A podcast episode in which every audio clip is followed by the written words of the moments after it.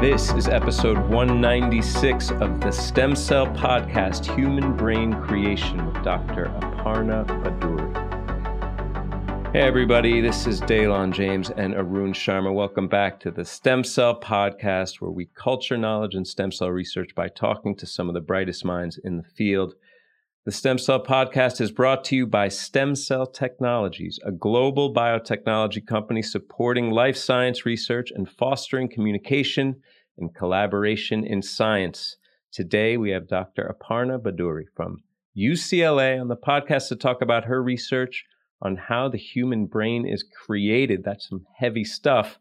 We've also got our usual roundup of recent highlights and stem cell news coming right up. But first, Neuroscientists looking for more predictive power in their disease models are increasingly adopting human pluripotent stem cells in their research. Stem Cell Technologies offers products, protocols, and training to adopt and support human pluripotent stem cell derived neural models. Explore their collection of technical videos and webinars on neurological disease modeling by visiting www.stemcell.com slash neural disease model.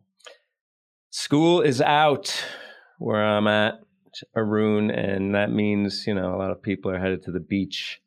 I always like to shame myself this time of year. And this, this, in this case, I'm doing it with a stem cell story. This is mm-hmm. about uh, obesity. You know, uh, as I get older, some people are worried about degenerating organs and all that stuff. I'm worried about my expanding waistline, and also, also, my uh, thinning hair. You know, it's a bad combination. Um, but you know, speaking in terms of health, obesity, uh, we all know that there's a lot of uh, diseases that are associated with obesity. Um, and also, those same diseases are often age associated, right? Uh, so it's unclear for a lot of these diseases whether the connection is obesity or it just, you know, correlates um, with age. You get fat as you get old too, as it turns out, and you get sloppy. Um, so this is a story about the correlation with the hair follicle specifically, um, and the relationship between a high fat diet and the thinning of uh, hair follicle stem cells and your hairline. Um, so we also know that there's a age associated, and this is like mechanistically shown that there's an age associated deficiency in collagen 17A1. All right, that's this hemidesmosome component that anchors the hair follicle stem cell to the basement membrane. All right, and with age, that erodes a bit, and you get this stem cell centric hair follicle aging phenotype where the hair follicle miniaturizes and it thins. Okay, um, and we know that obesity it's a risk factor for androgenic alopecia in humans but we really don't understand the mechanism of that, right? So enter uh, the lab of Emi Nishimura at the University of to- Tokyo, um, where they're looking at this connection, uh, and what they showed is that it is, in fact, an obesity induced stress um, that uh, influences the hair follicle stem cells and ultimately accelerates hair thinning. Uh, and what they showed is that the high fat diet uh, activates hair follicle stem cells towards this epidermal keratinization uh, by generating these excess ROS, the reactive oxygen species. Uh, and then they use fate tracing, epigenetics, reverse genetics. Of course, they got to use it all. This is a nature story. Um, and showed that the high fat diet, this is in mice, uh, induced uh, lipid droplets and NF kappa B activation within the hair follicle stem cell, um, and that activated IL 1 receptor. Uh, and here we go here. All this converges on a, a significant inhibition on uh, sonic hedgehog signal transduction in the hair follicle stem cell. So hedgehog signaling is big for uh, the, the biology of the hair follicle stem cell. Uh, and when you disrupt that, you know, you can imagine it's not good. In this case, you get aberrant differentiation and you get the hair follicle miniaturization and ultimately the the loss of, of the hair follicle completely and baldness, guys. Um, and girls. All of us out there have this to worry about as we get fatter. Uh, here's where it gets good, the news is good because they had this either transgenic or pharmacologic activation of sonic hedgehog, and that rescued the high fat diet induced hair loss. in the mice, at least, we haven't tried this with the humans. I'm sure there's people out there running out there to get their hedgehog agonist. Be careful, people. Um, but uh, what's really interesting about this in terms of like take home, notwithstanding the whole get to the pharmacist and see what you can get that'll get into your sonic hedgehog signaling pathway. But uh, really, I think the authors extend this as just a concept that there's uh, inflammatory because you know there's a lot of age slash obesity associated pathology, and it makes you wonder if, if inflammatory signals um, resulting from obesity can repress the signaling apparatus in multiple uh, organ niches that uh, uh, waylays regeneration and accelerates uh, kind of attrition of of organs. You know, they, they, in this story, I think maybe it's a little aggressive, but they extend this to say the hair follicle is essentially a little mini organ, and they say, oh, we wonder uh, that if if obesity is affecting other organs in the same way. So I, I, I think fair, maybe a little aggressive, but a fair extension. But you know, bottom line here, get your hedgehog back up, and you might get your hair to grow out. Yeah this is a it's a fun story, perhaps good news and maybe bad news for the the larger folks and the folks who are not hoping to lose their hair as well. Um, I mean, like you said, this is all animal models. This is all mice.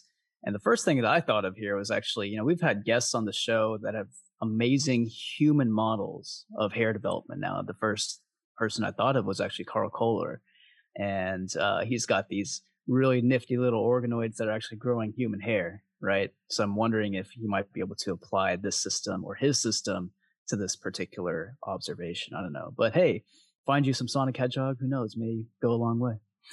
Rescue my summer, for God's sakes. Uh, but, you know, you, you, said it about the human system. I've always found that it's an interesting kind of dichotomy. The, the hair follicle is such a brilliant model for understanding stem cells because it's like this mini organ that self renews also has such a broad range of differentiation potential. Um, but I think as you talk about recapitulating this in a kind of human organoid context, it really underscores how far we have to go with our human systems to to really get there. Uh, the hair follicle, while I guess you could say it's you know self-contained, is really complex, and to incorporate all the elements, you know, Karl Koehler, I know he grew the hair in the mouse, but uh, you know, not that simple, I don't think, to, to recapitulate perfectly the function of the hair follicle niche. So we're gonna, we're gonna have to wait probably, I mean, not long, I guess. The pace, the way things are going, it won't be long, but um, like you said, won't stop somebody from activating their hedgehog. yeah, I mean, there's uh, anytime you have some sort of pharmacological intervention to reverse or improve like hair loss, that's uh, that's going to catch some catch some attention. That's for sure.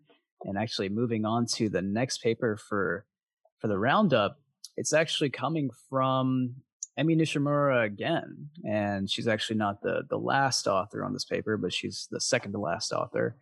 Uh, also coming from Tokyo, Japan, and this the last author here is is, is Daisuke Nanba. First author is Takuya Hirose. Title of this paper, this is pretty well, kind of different. I mean, we're still kind of talking about skin here, but label free quality control and identification of human keratinocyte stem cells by deep learning based automated cell tracking. This is a stem cells paper. This is it's a little different from what we normally talk about. We don't talk about machine learning too much, although we did talk about it a, a few months ago with uh, Todd McDevitt's work on incorporating machine learning to evaluate iPSC um, differentiation potential, I believe. So this is starting to catch on ways that you might be able to integrate machine learning based approaches into evaluating cell quality. And that's kind of what they're doing here. They developed a deep learning based automated cell tracking or deep act technology that they call it for non-invasive quality control and identification of cultured human uh, keratinocyte stem cells. So they combine their deep learning with uh, different filter based algorithms to actually track the motion of individual keratinocyte stem cells and keratinocytes uh, in a really densely packed population using just phase contrast. So that was their their data set that they actually used to train their machine learning algorithm. So this DeepAct approach was able to really rapidly analyze the motion of individual keratinocytes, which you can use to figure out how these cells are actually ultimately going to move dynamically in culture conditions. Um, and importantly, they wanted to see if they can actually distinguish the cells of interest from the non-keratinocyte stem cell colonies in the same population. So you can imagine how this would help you down the road if you have a mixed bag of cells and you want to know how that mixed bag of cells is actually dynamically moving in that population, then perhaps this machine learning approach can can help you out. So it's a it's a tool for quality quality control. Um, since you know this is a, a, universal problem in a lot of ways in the stem cell field is is mixed populations of cells. Um, I mean, one thing I always talk about when it comes to machine learning based approaches is the training data set. So garbage in, garbage out, right? You have to have a good training data set to actually have uh, a decent predictive approach on the other side. But I think they've they've got a good one here. Yeah, I, you know, we're at the ISSCR in parallel right now, 2021. And what I'm really seeing in the meeting is how critical uh, the, the our machine overlords are going to be to advancing the biological agenda. Uh, if they don't decide to, you know, completely wipe us out, um, we're going to need the machine learning process. And you could see it's widely extant now in the field. A lot of people are applying these uh, technologies and approaches to really hack uh, these massive, massive uh, data sets. You know, it turns out there's so many things going on. The struggle with the auto automated driving really illustrates how something that we take for granted is simple um, can be really tough. So you said garbage in, garbage out, but I think we're really getting there. You know, the Allen Brain Atlas uh, we went to some talk that talk uh, about how how that's expanding and how critical that data set is just for for almost like sitting at home in your armchair you know? Uh, you can really get into into the data and, and, advance your your own science really what you're doing in your own lab. You can advance remotely using these um, digital data sets. Yeah there's just so many data sets out there with all these atlas based approaches that like we were talking about before, you know, you theoretically, if you're a grad student who's not at all interested in doing hands-on stem cell culture, you don't have to do it necessarily. Just find you all these data sets, find yourself all these data sets, think of a, a really good hypothesis, a really good question that you want to answer, and then use everything that we've got that's been developed over the last like 10ish years, all these omics based analysis to drive your your research question. So uh, an exciting time to be a, a bioinformatician. Anybody who's involved in in bioinformatics, machine learning, it's a it's a hot field, and if you're a trainee out there, you should learn how to code a little bit. Honestly, I mean, this is something like I I was scared of. Honestly, I you know never really wanted to get into bioinformatics, but I you know took a course, learned some R, learned some Unix, and even me, the the most developmental of developmental biologists and the most basic of stem cell biologists was able to pick up a little bit of coding expertise. So if I can do it, you can do it too. Get out there, guys. Um, get your coding on. Uh, mm-hmm. just getting back, I remember uh, Ru Gunawardane actually at, at, the conference from the from the Allen. Just getting back to the Allen Brain Atlas. One of the things she showed. This is a segue, people. Um, was heart, individual heart cardiomyocytes. You know, you're sitting there and they're rotating in 3D and then they had this whole database of cells. You guys should really have a look at this um, that allow you to, to visualize uh, EndoMT. And that brings me to the story I'm going to talk about EndoMT, which is a really critical facet of, of the heart in health and development, but also in disease, um, you know, fibrosis of the heart. Uh, fibroblast activation. It's called. It's a it's a major factor downstream of uh, heart infarction, um, heart attack, that leads to heart failure ultimately uh, affects 24 million people worldwide. All right, these are people that are, have have in often cases survived a heart attack, but the quality of life is in steep decline. Everybody knows this story. It's a major target for regenerative medicine, um, and targeting gene transcription uh, is one of the major therapeutic strategies. I mean, I, we always talk about grafts and whatnot, but actually uh, trying to harness the endogenous cell cohort there by um, genetic engineering is also another approach that's that's really popular.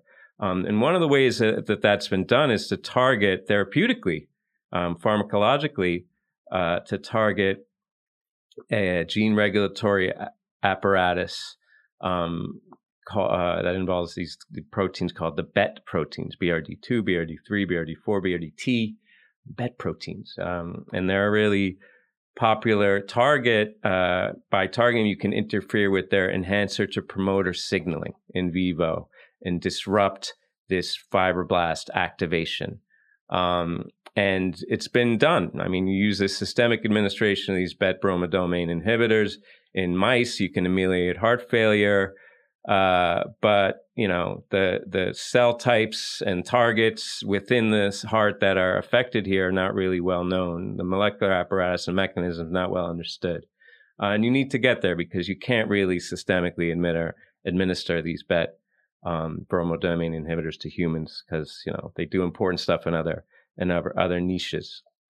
So uh, Deepak Srivastava, who we all know, he's been on the show, and Saptarsi Haldar um, from the Gladstone, they endeavored to to really unravel, unpack the uh, effect of these BET bromodomain inhibitors in the context of uh, heart of the mouse to try and you know mechanistically under uh, you know un, uh, unravel it so that they could drug it in humans. Uh, they used single cell uh, RNA seq, ATAC-seq, in heart tissue um, with this intermittent BET bromodomain inhibitor exposure to try and figure out what the direct targets are by RNA, also the cis regulatory targets and enhancers and whatnot with the ATAC-seq. Um, and what they showed is that there's this reversible transcriptional switch uh, that that coincides with the activation of the fibroblasts, and that they toggle between the quiescent and activated state um, and they showed with the ATAC-seq single cell that there's these previously undescribed that had not been shown that uh, there's an enhancer for the transcription factor MEOX1. And that MEOX1 was specifically activated um, in these activated fibroblasts, and that there was a big gene program required uh, for you know TGF beta is typically used to induce fibroblast activation. They showed that there was this whole that this enhancer program was was was uh, required for the TGF beta mediated activation, and then using CRISPR, they were able to um, inhibit this element. They just pretty much wiped out this enhancer element. Uh, proving that MEOX was a critical regulator of this fibro, fibroblast activation um, and then extended it beyond that. I mean, that's I think a big idea right there, just to show because now as we think more and more about the the CRISPR and using uh, these you know techniques that are widely applied now, it's not so far out to think, hey, maybe we can use it to to target um, endo-MT or, or uh, the cardiac fibrosis, but also then they go on to show that in other contexts, in the in the human, in lung, in liver, in kidney fibroblasts, when when all those tissues are activated, that this MEOX whole whole circuit is activated as well. So it's kind of a, a direct um, influence on our our you know therapeutic potential for the heart, but also maybe talking about a, a widely conserved uh, mechanism of fibrosis in other organs as well yeah, I think that's a really important point is that, you know, fibrosis is not just something that's exclusive to the heart, it's affecting the liver and many other organ types. And perhaps this is a bit of a universal mechanism. Um, one thing I did want to talk about was the importance of the non coding portion of the genome or the regulatory portion of the genome, right? Which is the vast majority of the human genome. And uh, that's what they're able to do here is identify an enhancer element that's actually, you know, perhaps outside of the coding portion of the genome um, to to beneficial effect. And this is something that is being looked at pretty significantly, not just in the context of heart disease, but across the board. There are so many uh, non-coding elements that have critical roles in regulating critical uh, genes associated with with genetic disease. So um, it's it's a black box. It's definitely a black box in terms of you know what's out there and what we can still uncover with this non-coding portion of the genome. But uh, I think um, there's there's a lot of work that's going on in this area. Yes, and while I mean it may be a stretch to think about targeting the heart with like base editors or something to kind of mitigate endo-MT and post heart attack, I don't know. Maybe a stretch, eh, and although it's not limited to this in this story, I mean the whole idea of MEOX is novel in itself. So this this did illuminate novel regulators. But as you said, you know we're at this conference now, and a lot of people are talking about this. Is is targeting these non-coding regions for for regulatory to exert some regulatory leverage um, in, in, in the blood. Uh, and often cases I'm hearing a lot about in the blood, which is much more uh, accessible um, to these kind of base editing approaches uh, in a way that's maybe more practical. So I don't think it'll be long before we we stop targeting. Well, we're never going to stop talking about targeting genes. Uh, but you know the whole idea of of the ha- enhanceosome or whatever the enhanceosome uh, and its therapeutic relevance, I think, is is really burgeoning. Yeah, absolutely. And another tissue type where this is becoming a huge area of interest and has been a huge area of interest is the brain. Um, and in the developing and the adult human brain as well. The, how do these non-coding portions of the genome actually influence brain development and brain, brain function? And uh, the last paper we're going to focus on from the roundup here today is coming out of Paola Arlotta's lab, lab at Harvard, and also on this paper is Aviv Regev, who used to be at the Broad Institute and is the queen of single cell, as we know, who I think has moved on to is it Genentech? Yeah, I believe Genentech as uh, as of a few months ago. But this is, I guess, one of the last studies that she was on while you know she's wrapping up her lab at the Broad Institute. first author here is Daniela Di Bella.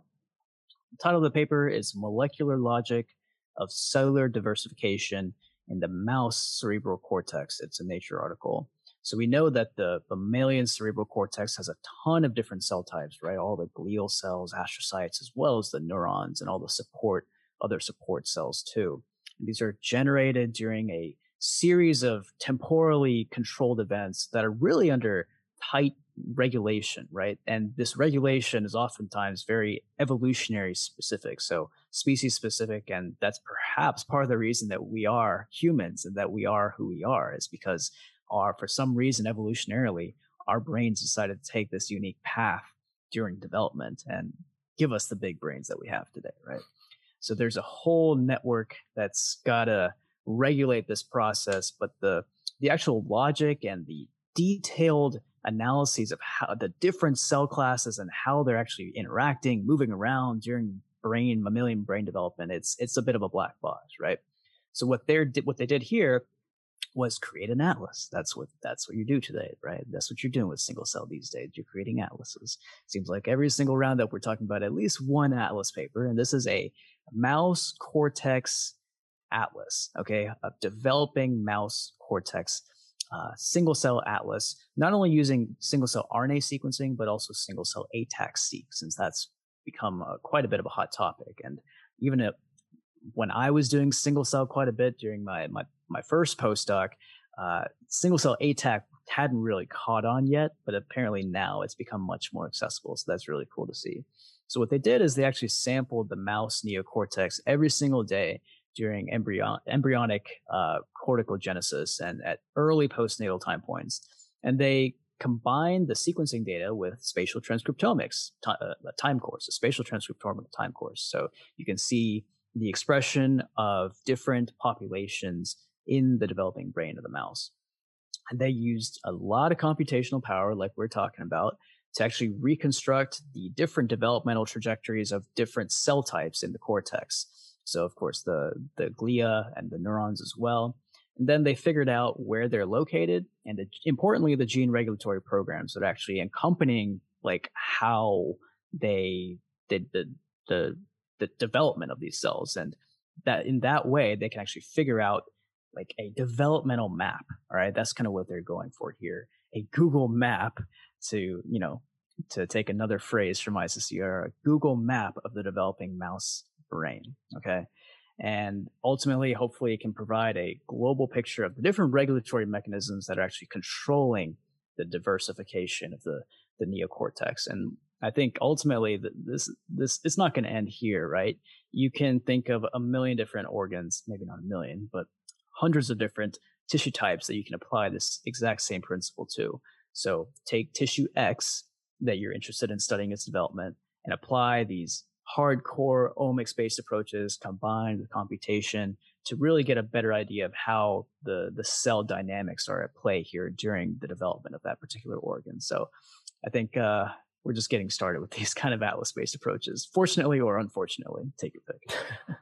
I was going to say, I mean, I thought it's funny because we're, we're, I thought we were at the end of the kind of that first wave where there's just so much single cell data, every single organ and every single stage in the mouse and in the human, aborted fetus, primary tissue, just single cell. Um, and now we're adding the spatial element. So I'm waiting for a reset with like all these new Visium, et cetera, approaches. Uh, you know, I'm not complaining, but it's it's it's just I guess it's interesting to see that that every iteration there's just more there's more resolution. There's more to be learned. I think is the, is the real uh, standout to me. Is that you know there's not a lot of disproving things, although that does happen and it's fun sometimes in, in, a, in a good way, you know, to see, you know, Janet Rossant said once in, in the, in the conference in her, in her lecture, uh, she said that she was, she was very pleased to be the, the first person to report on her own errant result. And I think that's a great thing uh, in terms of the, the, the revision, the revisional nature of, of science. Um, it's not a lot of disproving things that that happens sometimes, but really that you learn new stuff. So I, am always amazed to see how we continue to peel the onion with these technological approaches.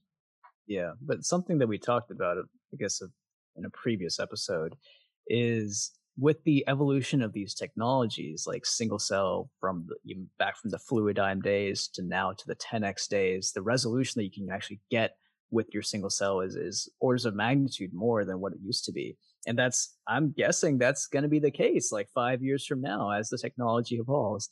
And I got to bring it up again. It's just, you know, do we just keep on reiterating and redoing these experiments as the technology evolves? And, uh, the reality is if we're learning new biology by doing that, I'm all for it, but why reinvent the wheel, right?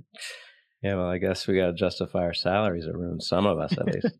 Uh, but you know, you said it very early in the roundup. Uh, for you trainees out there, th- there will be a job out there for you. One and two, get out there and learn to code because if you want to be deft at navigating the future landscape of science and data analysis, you're going to need to know your R. And uh, we're going to talk a bit about that, I'm sure, with our guest, Dr.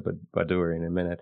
Um, but before we get to that, I have a quick message for all of you from Stem Cell Technologies. If you use organoids, have a look at the StemDiff Cerebral Organoid Differentiation Kit by Stem Cell Technologies to take your own mini brains to the next research frontier. This 3D culture kit reliably mimics early brain development so you can focus on your next questions instead of on troubleshooting. The possibilities are endless and the future begins now. Learn more at www.stemcell.com slash cerebral organoids.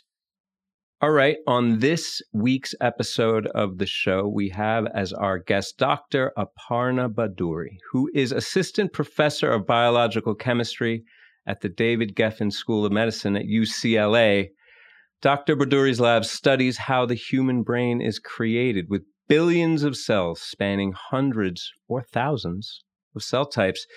Uh, they also explore how the cell building blocks of development can reappear later in life in brain cancers like the dreaded glioblastoma. Aparna, thanks so much for joining us today. Welcome to the show. Thank you so much for having me. Yeah, it's going to be a fun chat, Dr. Bhaduri. And you've just started up your lab at UCLA early this year. And part of your focus is going to be figuring out how the brain normally develops. That's sort of been your focus, your PhD and postdoc as well. And then how cell development goes awry later in life, such in the case of brain cancer, such as glioblastoma that Daylon just exactly, mentioned. It's a cancer with a really high mortality rate, unfortunately. So, before we actually get into your organoid and single cell work, tell us a little bit about glioblastoma and why you've decided to actually focus your lab's work on this cancer of the brain. Yeah, absolutely. So I've always had an interest in the intersection between normal development and cancer. As a PhD student, I actually worked in the skin, but was still studying normal skin differentiation and skin cancer. And so when I transitioned to studying the human brain, I wanted to keep that trajectory of really using development principles to try to understand cancer. And I initially focused on glioblastoma because it is the most aggressive and most common form of adult brain cancer. Unfortunately, tumors usually arise and then upon detection, patients tend to die within about 18 months. And what's really crazy about this cancer is that after surgeries are done to take out the tumor, the tumor usually appears, reappears within a few months, but oftentimes it's somewhere really far from where the first tumor was. So this suggests that not only is the tumor capable of re-emerging, but also there's a lot of migratory behavior. The cells are really traveling far distances in order to seed new tumor populations. And so many of these aspects of the cancer were really interesting. And because cell migration is such an important aspect of development, we thought that we could look and see if there were any parallels between it, between normal development and cancer. And one of the things since coming to UCLA that I've started to become interested in it as well is really bridging that divide from development and cancer even further and also starting to explore pediatric brain cancers, which also are very deadly and devastating and not much is understood about why those develop either. Yes, it's an ambitious goal, Glio, but um, you are suited to the task. You're coming off a tremendously productive phase of your career during your postdoc. And, you know, in my opinion, it feels like you can pretty much write your ticket to fund a, a really ambitious next chapter, I would say. Um, but, you know, the question, I guess, is, is with such a high level of output, is there any pressure to main, maintain the momentum on that specific trajectory in your postdoc? You know, because I was kind of your mentor's field and you owned it, of course, and reinvented it on your own with the help of many others, of course, I'm sure you'll say. Um, but it's yours, but you could, you know, also pivot, right? This is an opportunity to do something really high risk, maybe a little bit adjacent um, to what you've you've done and your great success so far. Uh, maybe a little bit outside the wheelhouse. Is there like pressure to keep going, or is there pressure to really do something totally outside the box? Uh, thanks for that. That was very kind. And you know, it's interesting when you start a new position to think about where's the pressure coming from. Um, it was really fun to work with a lot of other very talented people as part of the Kriegstein Lab and as part of the Brain Initiative to generate these Atlas scale data sets. And it was a really interesting way of looking at the developing brain. And I'm hoping that those data sets that we've generated will be foundation to understand cell types and trajectories for not only my lab, but also for the whole community. But I think that the pressure now is how can you take information that, you know, you have these massive data sets, how can you make that useful? So I think for me, I don't know if it's necessarily a pivot or the next extension of what needs to happen, but I think that with an understanding of what the developing human brain is looking like, the question is how can we understand that at a level that will help us make sense of things like neurodevelopmental disorders, of brain cancer, of improving the model systems that we have on hand. Cortical organoids are a total revolution in the field, but there's also room for those them to become more accurate representations of the human brain. And so I think in the lab, as we're starting up, we're trying to do a little bit of everything. Can we do a little bit of mechanism and understand how some of these factors that we're finding in the single cell data sets are driving regulatory processes in brain development, but then can we also improve the system so that we can better study neurodevelopmental disorders? And then how can we integrate with our colleagues here at UCLA who have really great tools and access to patient samples and other strengths in areas such as metabolism to work together and build on their strengths to drive all of these biological questions forward. So I think anytime you're starting a new thing, there's always pressure because you haven't proven yourself in that context.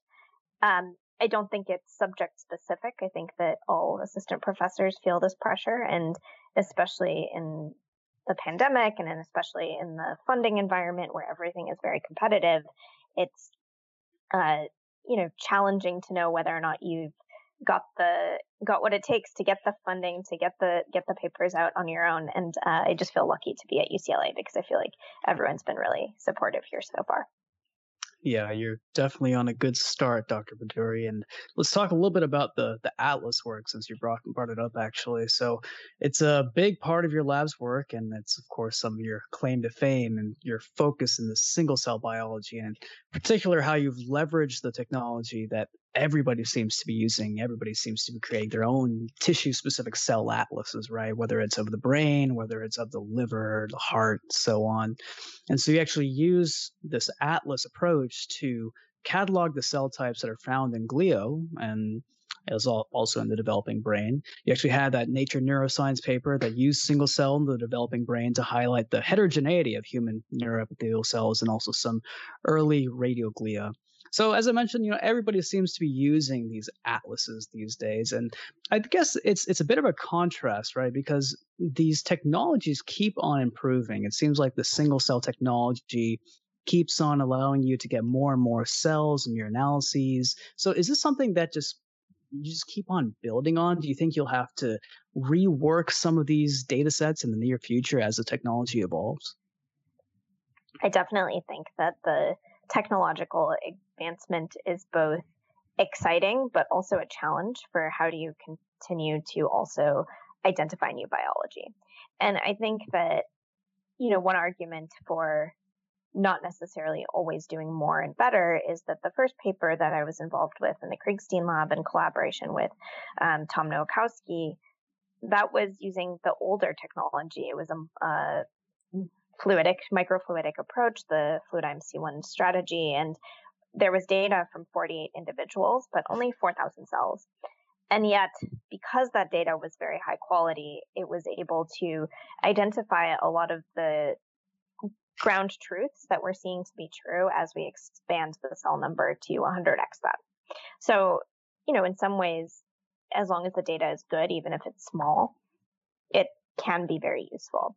However, I think that given the scale of the human brain and how many cells exist and how many cell types presumably exist, I don't think that we have yet generated enough data to really comprehensively identify what exists in the adult and then how that connects to all of the developmental time points. And I think that that's a big question that is still left in the field from a lot of the work that I worked on as a postdoc.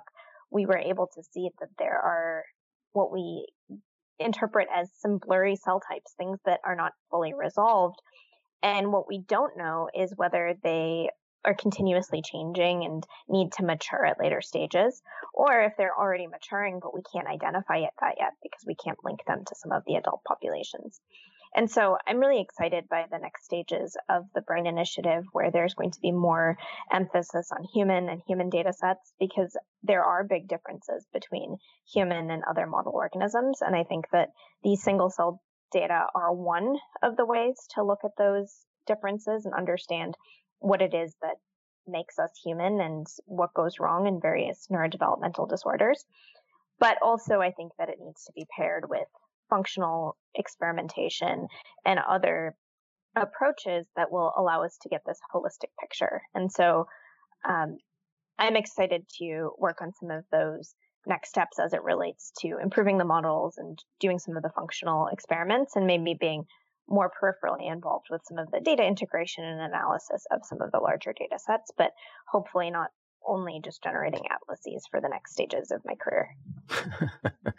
yes, you're not just going to be the atlas, the atlas doc, but um, you know, eh, speaking to the to the the scope of the work, it's a it's big, right? And there's a lot of scientists you need to get involved to really integrate it into something that's comprehensible and has meaning. Um, and I would argue that you're amongst this new generation of scientists that's starting their labs in the era of single cell and bioinformatics, where like it's not, you know, bioinformatics has been around for a while, but the PIs, I think, if you need to have some bioinformatics in your lab, you get a guy.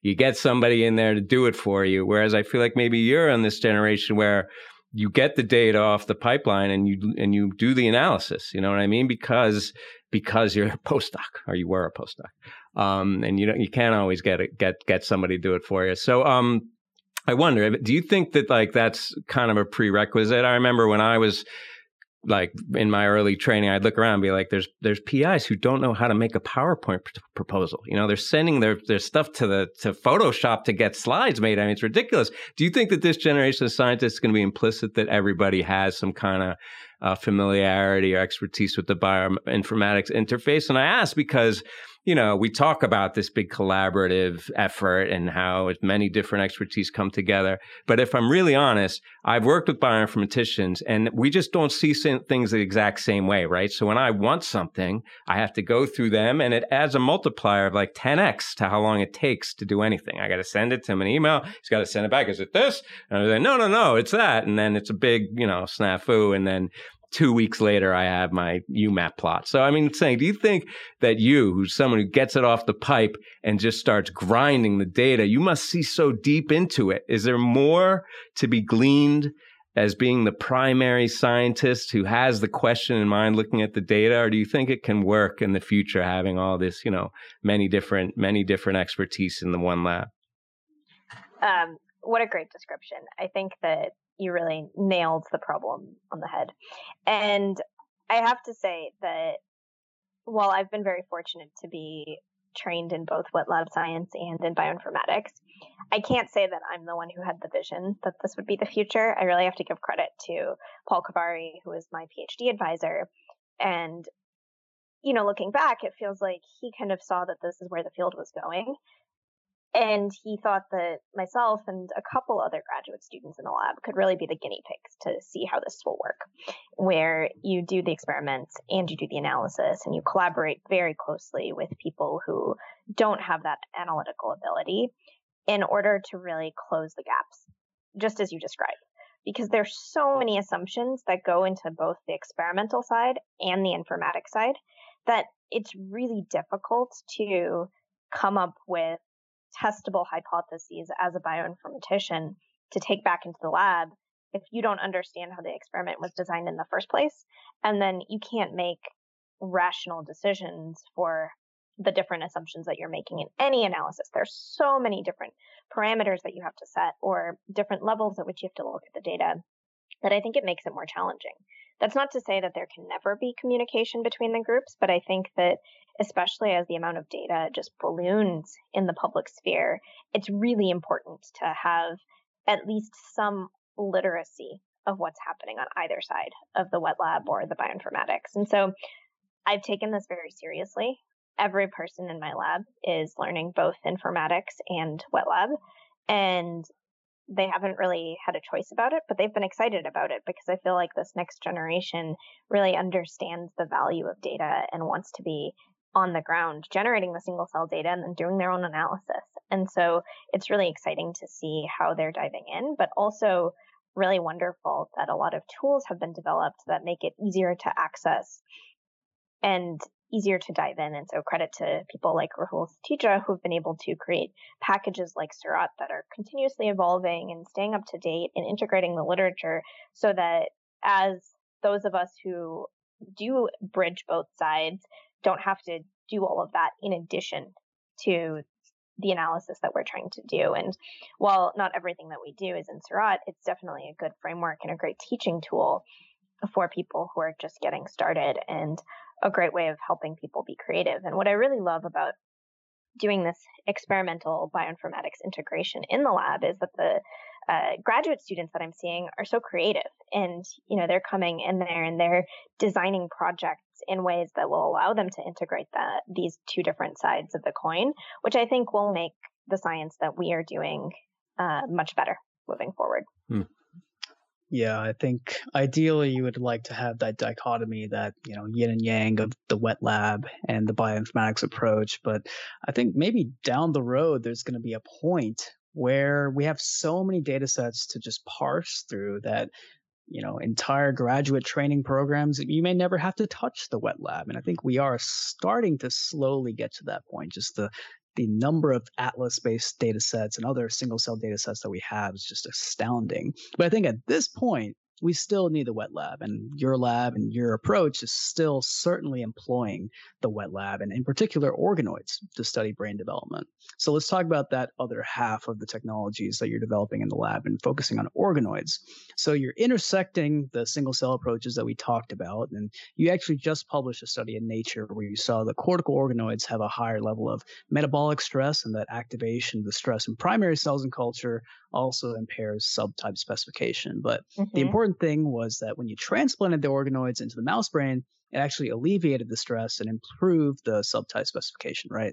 So we talk about the importance of the niche all the time on the show and cell maturation through different iPS derived cell types, right? Uh, we talk about it ad nauseum. And it seems like a shortcut is what you're actually just describing here. To perhaps enhance organoid maturation, you just have to transplant these things into an in vivo system. So, why don't you walk us through that really neat study, and in particular, what sort of approaches we might want to consider to actually make these cortical organoids more mature? Yeah, absolutely. Uh, so, that study emerged from some of our initial observations of the primary data and we had some single cell from cortical organoids and we wanted to integrate them and it just wasn't working effectively. We were able to use various batch correction strategies to make them come together, but in doing so, we were lo- losing a lot of the clarity of cell types that we were seeing in the data sets. And so we thought we would dive into that deeper. And what we were able to see is that there's broad cell types that are preserved in the cortical organoid that are similar to what we see in primary development, but a lot of the cell subtypes, so specific types of radial glia, for example, I believe in that study we had seven different cl- clusters of radial glia, and we were seeing what we were calling a pan-radial glia subtype, where many of them were co-expressed in the same cell in the same cluster in the organoid, where you just weren't getting that clean specification. And so we've been able to correlate that to the metabolic stress that we see to be upregulated in the cortical organoid. And in that study, we were able to, as you said, take the organoid. In this case, we dissociated the cells, put them into the mouse, and we were able to see improved cell type sub cell, subtype specification by single cell sequencing but also we were able to see a reduction in the metabolic stress. And one of the things that was really fascinating was that the morphological complexity of these cells just really blossomed. So you, we could see parallel time points of organoids that we left in culture and those that we transplanted into the mouse. And you were just getting these much more expansive processes, both for neurons and glial populations. And they just looked more like the types of cells that you expect to see in the primary developing and adult human brain. And so that was really exciting for us to be able to alleviate the stress and to drive the subtype specification because what it told us is that the organoids do have the potential to mature and to make these subtypes. So the question is, why does the in vivo environment do this? Is there something from that context that we could take back to culture? Because one of the downsides of doing this in an in vivo environment is you lose the scale it's very easy to make hundreds and hundreds of organoids at one time, as long as you're willing to spend the money on the media. But if you put it into a mouse, you have to have a certain number of mice, you have to do those injections, it takes time, and then you don't have direct access to the cells all at the same time. And so I think that there is a there's a lot of room and this is something that I'm excited to start working on as well to characterize what exactly is it about that in vivo niche that is allowing these human cells to mature properly. And how proper is it? We know that there are things that look more similar to the primary, but can we establish exactly what age the samples are becoming? How quickly are they maturing? Um, there's a lot of questions about what the influences are that are driving that, and then also what they're creating in that mouse context that we could then take some of those factors and either put them into culture or change things about the environment. I know that there are a lot of people working on cool engineering ideas, for example, to vascularize organoids. Is that part of it? Is that what's driving some of this? And if we could do that, would that solve many of these issues? Do we need more inhibitory cell types? There's been a lot of work that's been done on assembloids where you can get uh, inhibitory cells and in the normal developing brain, those inhibitory cells are migrating in pretty early. Will those help with circuit maturation and also just having partnered um, cell types that can work together to drive maturation? And I think what's really cool about the organoid system is it's one of the only ways in which we can study how this happens in the human and do it in a way where we can isolate each of these questions. So, you know, maybe it is a weakness of the system that it's upregulating these metabolic uh, stress pathways, but also it's an opportunity to explore, you know, can we add things back in and see what changes both the subtype specification and the metabolism. So the way that I'm trying to think about it is while there are some limitations, it's also a blank slate because in a mouse, you can never get the cortex without the inhibitory cells or you know you, you need to do a lot to get those types of systems. And so this is really an opportunity to take it to those different places and understand some of the core biological principles as well that will help us understand human brain development while also hopefully improving the system continuously. Yeah it's a beautiful system the organoids and and it's relatively new. Um, that we breached this, you know, dimension, the third dimension. But now that we're in it, we see how deep we have to go, right? And and you just alluded to it, all the complexity of actual tissue, the vascularization, the you know the other cell types that are um, cooperatively or inhibitory. Uh, and it's about context, right? You started your answer talking about the context, and Arun was talking about the niche, and and I wouldn't say it's one of the weaknesses or limitations necessarily, but it's a fact of single cell that you got to break these things down, right? You got to deconstruct and th- do your analysis, and then you reconstruct in these t-SNE or UMAP plots that just you know you anthropomorphize into like a rabbit shooting a gun or something. But um, the the the actual data that you look at, it's just a bunch of dots at the end of the day, right? Um, mm-hmm and so it's ubiquitous, right? We're used to it, but I'm I'm really excited now about the spatial transcriptomic stuff, you know, Visium and other other stuff uh, that adds back the anatomical context, and a lot of them are really they're born out of the brain. All the studies you see out right now are about the brain because there's so much to learn, and there's so many layers, and there's so much complexity, and the boundaries are so discrete. Um, but as the tech continues to mature, the resolution continues to increase. You know, I think it was like 50 microns, but it's just going to go down, down, down, right? And there's even these this Nature Biotech Bayesian analysis or something got it down to cellular resolution just by bioinformatic analysis. So like we're mm-hmm. we're increasing the resolution. Um, and then you have like CyTOF mass cytometry is on the other side of things. You just wonder and you picture a future where we're measuring all the transcripts and proteins within an anatomically defined and faithful tissue, but at single cell resolution, right? If you want to go mm-hmm. out to the terminus singularity of genomics, right? Um, and proteomics.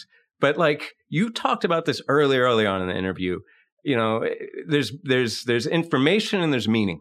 How is that, if we get to that singularity, how is that going to change neurobiology in your opinion? What's going to be like the most manifest and, you know, startling uh, change? Stark are one of them. And, and even with all that data, there's still got to be a limit, right? What are the limitations? What can't we do even with all that, do you think? Yeah, I mean, I think that it's really cool that the technologies are getting so multimodal, and the spatial aspect just gives you a completely new dimension to be able to look at what is happening in the brain that we couldn't see before. And especially I think all organs have important spatial structures, but as someone who studies the brain, I'll say the brain has the coolest spatial structures where you have, you know, layers of neurons that make up the cortical plate and that those are so, that layer identity is so important to many of the aspects of connectivity and function that really define how these circuits work and ultimately what makes us who we are. So I think that it's a huge revolution as you just described. I'd like to start with some of the limitations because this is something that we've been thinking about extensively and something that we tried to work on in a, the last paper from my postdoc, which is on bioRxiv now, and we were trying to look at the spatial context of many of the genes that we were finding to be area specific. And what we saw there is that we work, we collaborated with a company that um, is called Rebus Biosciences uh, in the Bay Area. And one of the advantages of that technology was that we were able to image huge swaths of the tissue. So currently, the size of human brain tissue is a major limitation. But the trade off is with this technology, we can only look at 30 genes or so at a time. And so I think that that's one other dimension that we need to overcome, which is the ability to not only be able to look at many genes simultaneously, but then to be able to image them in a way that isn't going to take us months to do the imaging, and then have a way of interpreting the data. And so you asked what is like the things that we could identify with these types of data sets. And I think that the potential there is really to take those UMAPs, which are kind of completely abstracted from the context from which they were derived, and place them into time and space. And what was really striking, and I don't know what the significance of this is yet, it's something that's really fascinating to me. But in our study, we saw that some of these area specific markers were validating what we expected for some of their areas at certain time points. But what was absolutely shocking was how much variability there was in terms of the laminar positioning of these markers. They're going haywire across the brain, which is something that we would have never seen without a spatial approach. And also, they're just from these 31 genes, so a tiny, tiny, tiny fraction of what we're seeing expressed in our single cell data. When we were looking at the single cell context, their co-expression patterns were totally wild and totally different from prefrontal cortex to visual cortex to temporal cortex. Now, what does it mean for this laminar specification? Is it just a reflection of different maturation rates across different parts of the cortex? Or is there something else going on? And I think that it might be a little bit of both, but I think that it opens a whole new door of discovery that we haven't thought about. And so if we think about this in terms of what this can do for things like glioblastoma, for example, I think that it can really give us an understanding of because invasion, as I was saying, is such an important aspect of the cancer, it could give us an understanding of where those invasive cells coming from within the tumor in a almost three-dimensional sense we may think that they're probably coming from the edges, but I think there's also an argument based on a lot of the radial glia biology that we know that maybe they're not totally coming from the edges. Maybe there are other aspects of the niche that are really kind of spewing out those cell types. So I think it gives you a whole nother axis of identity to study the normal brain and understand what it doesn't normally look like, and then what happens in neurodevelopmental disorders, cancer, neurodegeneration, and how does that specifically localize to things like cortical area and brain structure, which is something that I'm really excited about understanding and I think just adds a whole other layer of complexity. So unfortunately, I don't have great answers about where this is going because as I see this data, it just opens up way more questions than answers. But I think that that's kind of why we need this next frontier to start asking those questions. Yeah, I think the spatial temporal approach to integrating, you know, the organoid technology to the single cell approaches are really going to take, you know, uh, neurobiology to the next level. And I think we are approaching that singularity, as Daylon mentioned. But I think as for now, I think you got plenty of stuff on your plate, Dr. Bhaduri, to to dive into. So shifting, absolutely, absolutely and shifting away from the tech just for a moment, and you can come back to it if you want to.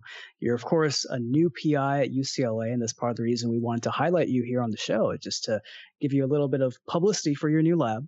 You're just down the road from me at Cedars-Sinai in Los Angeles. I'm at Cedars, you're at UCLA. And notably, you've had to navigate starting up your lab in the midst of a pandemic, which, of course, is tough enough starting and managing your lab in normal times, but to do it in the middle of an international crisis that significantly shut down research operations must have been challenging to say the least. So, what sort of lessons have you learned from this, I'm sure, really stressful process? And what advice do you have for other new PIs who are just now getting started in the middle of this really unique time in history? Yeah, absolutely. Well, eh, first, thanks for highlighting us and our lab. We really appreciate that. And it's been interesting. So I think perhaps to my benefit, I haven't done this before, so I don't entirely know how starting a lab is different in a pandemic versus not. So sometimes what you don't know uh, can't depress you too much. Hmm. Um, I must say that UCLA has been incredibly supportive. So even though we were at 50% density when I started, people have been super, super helpful, whether it's over Zoom or email or the neighboring labs in person. It's just been a really great community. So, my first piece of advice is go somewhere when you're starting your lab that's going to support you as you're starting in a pandemic and really help you out. The things that have been really interesting have been one, the density. Most, many of the lab members for the first couple of quarters when we were at 50% density, we're now at 100%, uh, didn't meet each other because they were coming in at different times and they couldn't overlap. And so we would only see each other on Zoom during lab meeting, which was very strange. It also meant that anything that we were doing or learning in the lab, we had to do one at a time, which was really great for developing relationships with students and people who were starting in the lab, including my postdoc and my senior researcher, who have been really amazing. But um, it also just really extended the amount of time that a lot of the learning needed to take. And so that was something that was somewhat challenging. But I would say the thing that was the most challenging is the unpredictability of the supply chains. And there were weeks and months where there were no gloves. And of course, that was totally understandable there was a huge backlog on things like minus 80s, which again, very important. Vaccines are essential. I'm very happy that those were going towards storage of the Pfizer vaccine, but also there's certain things you just can't do if you don't have minus 80 space. Um, and I must say that people in the lab have really been very calm and resourceful and have figured things out and really appreciate them and really pre- appreciate our neighbors sharing boxes of pipette tips when none of us know when the next shipments are going to come in. So we have none, they might have none two weeks from now, but they're still sharing. And I think that that really, you know, there were challenges, but I think it really helped me and my lab members feel connected to our community, even if we weren't seeing them in person. So it's been very interesting, but it seems like things are starting to look up. And I think that we now all have a much better understanding of what needs to happen if we ever do have to go through something like this again. Um, hopefully not given the vaccination rates, etc. But, you know, if it does need to happen, I think people are just more prepared this time around. And I must say that I had it much easier than people who started one year before me because I started this January when we kind of had a sense for we could be at 50% density, but people who were just starting a year ago, their labs closed three months in and no nothing could happen for three months. And so that was absolutely crazy. And so it's been good to talk to them as well and you know have that community of young faculty here at ucla where we can problem solve and commiserate together. Yeah i mean it's tough uh, for them it's tough for you it's tough for everybody but now it's i feel like it's a there's a real sense of optimism community and looking forward right now that it seems uh, all evidence seems uh, that it's behind us, there really, I would think, is a, a, sense of exuberance moving forward. And as you said, it really kind of crystallizes the intent and uh, the focus of all the the young researchers out there, and probably has inspired a lot of young scientists. Um, I don't know necessarily to get specifically into brain organoids, but I mean maybe a few. Thinking of the next pandemic that's going to be a hybrid of Zika and COVID and leave us all, you know, roaming the earth as zombies. Let's hope not. Um, but as you said, interesting times to start anything, and uh, I'm I'm really excited to see uh, what you your output once you get rolling. But before we let you go, um, back to the lab to put out some more nature papers. We're going to ask you a couple of peripheral questions. Uh, the first one is if you were not a scientist, don't get any ideas, but if you were not a scientist, what would you be? So I would definitely be a journalist, potentially an investigative journalist, but definitely a journalist. And, you know, I was thinking about this and I've always loved stories. My favorite part of science is putting together stories, so taking the data and making ties between them. And I particularly like stories that are true, which is why I wouldn't be a fiction writer hmm. or some sort of novelist, but rather a journalist because I like really digging into what's happening in the world and hearing the human interest side of things and hearing how different crimes are solved or just you know listening to podcasts from other people's experiences. And it's just really fun for me to tell stories to consume stories and i could spend my whole day reading books watching tv looking at listening to podcasts and all of those things are things that really excite me. So i feel like if i wasn't a scientist i would be an investigative journalist but i like to think that i am an investigative journalist just as it relates to the brain I believe that is true. I mean, I could hear it now ringing out in the newsroom. Aparna's got the scoop. Last question What is the best piece of advice that you've ever been given, professional or not? Yeah, absolutely. So I've been given a lot of advice when starting the lab and when deciding to go to graduate school, all of the above. And I think that I've been very lucky to have a very involved family and wonderful mentors. But I think one of the pieces of advice that has stuck with me has come from, I'm pretty sure it was my grad advisor, but I'm not 100% sure. But basically, this person told me that, look, everything you do in life, in science, is usually something similar to what people around you have done before. So watch them when they're doing it. And you will make mistakes, but do your best not to make the same mistakes that they've made make new mistakes. Because you know the way that i interpret this is it's really important to learn from the people around you. So watch them talk to them and try to really analyze what's happening so that when you make mistakes you can make new mistakes for your peers to learn from.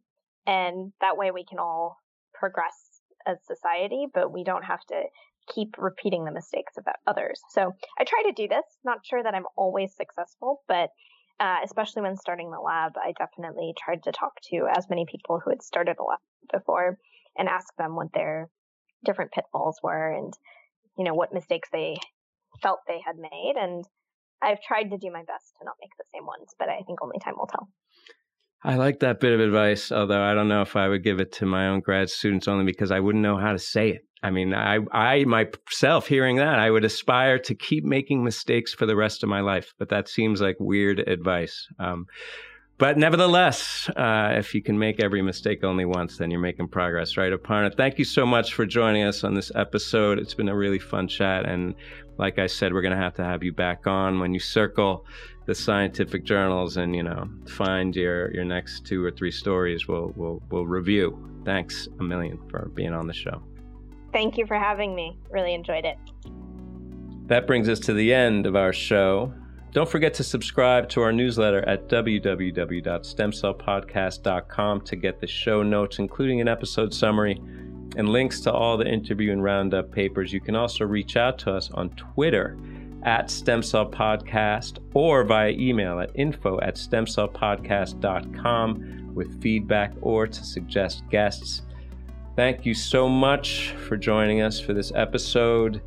We'll be back in a couple weeks with another regular episode, and you can jump over to YouTube or uh, the podcast website to find our other parallel episodes from the ISSCR 2021. Check that out too. We'll see you in a couple weeks.